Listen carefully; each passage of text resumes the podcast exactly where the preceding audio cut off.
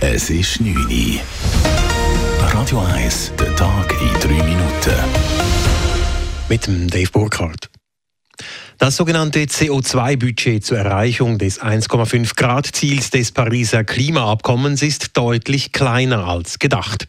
Sollten die CO2-Emissionen weiterhin auf dem Niveau von 2022 verbleiben, wäre das CO2-Budget bereits in wenigen Jahren aufgebraucht.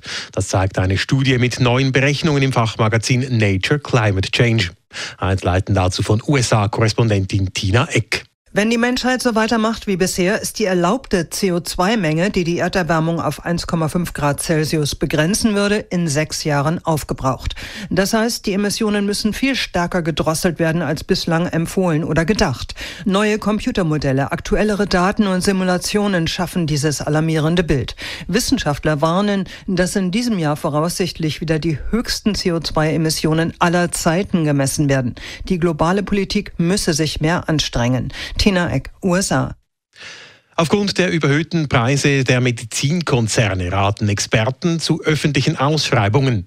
Gemäß den Tamedia-Zeitungen zahlen Spitäler für medizintechnische Produkte teilweise extrem unterschiedliche Preise. Für einen Herzschrittmacher zahlen Spitäler in Luzern beispielsweise rund 2000 Franken. Im Tessin hingegen sind es für das gleiche Produkt bis zu 13.000 Franken. Das liege vor allem an der fehlenden Transparenz bei den Einkaufsverhandlungen, sagt Niklaus Meier, Gesundheitsökonom an der Berner Fachhochschule. Man könnte zum Beispiel öffentliche Ausschreibungen verlangen für Produkte. Das würde zum einen transparenten Wettbewerb geben, weil alle würden ja am Schluss sehen, was geboten wurde und was für ein Preis zustande kam. Die Spitäler und weiteren Leistungserbringer könnten auch mehr tun in der Zusammenarbeit, zum Beispiel indem sie größere Einkaufsgemeinschaften gründen. Kleine Spitäler hätten weniger Ressourcen für Preisverhandlungen und müssten deshalb oft mehr zahlen, so Meier weiter. Zudem hätten Spitäler allgemein kaum Anreize, wenig zu zahlen, da die Kosten von den Krankenkassen übernommen werden. In Abwesenheit des dispensierten Angeklagten hat heute ein weiterer Prozess gegen den bekanntesten Schweizer Häftling Brian begonnen. Vor dem Bezirksgericht Dielsdorf ist Brian in über 30 Punkten angeklagt. Die Vergehen soll er zwischen 2018 und 2021 im Gefängnis Pöschwies begangen haben. Es geht dabei um Angriffe gegen Personen, Sachbeschädigungen oder Drohungen. Der Staatsanwalt fordert deshalb eine unbedingte Gefängnisstrafe von 9 Jahren und 7 Monaten. Die Verteidigung hingegen verlangt einen Freispruch mit Verweis auf die jahrelange Einzelhaft von Brian. Der Prozess wird morgen fortgesetzt. Das Urteil soll dann morgen in einer Woche eröffnet werden. Eine technische Störung bei der Flugsicherung Skyguide sorgte am Flughafen Zürich am Nachmittag für größere Probleme. So konnten während 1,5 Stunden keine Flugzeuge starten. Am späteren Nachmittag war die Störung dann wieder behoben.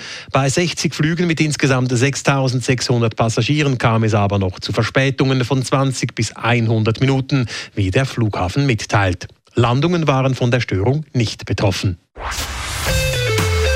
Radio 1 Wetter.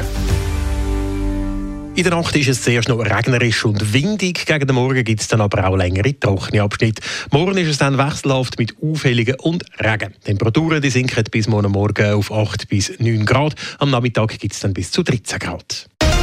Das war der Tag in 3 Minuten.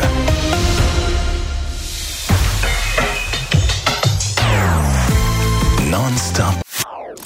Das ist ein Radio 1 Podcast. Mehr Informationen auf radio1.ch.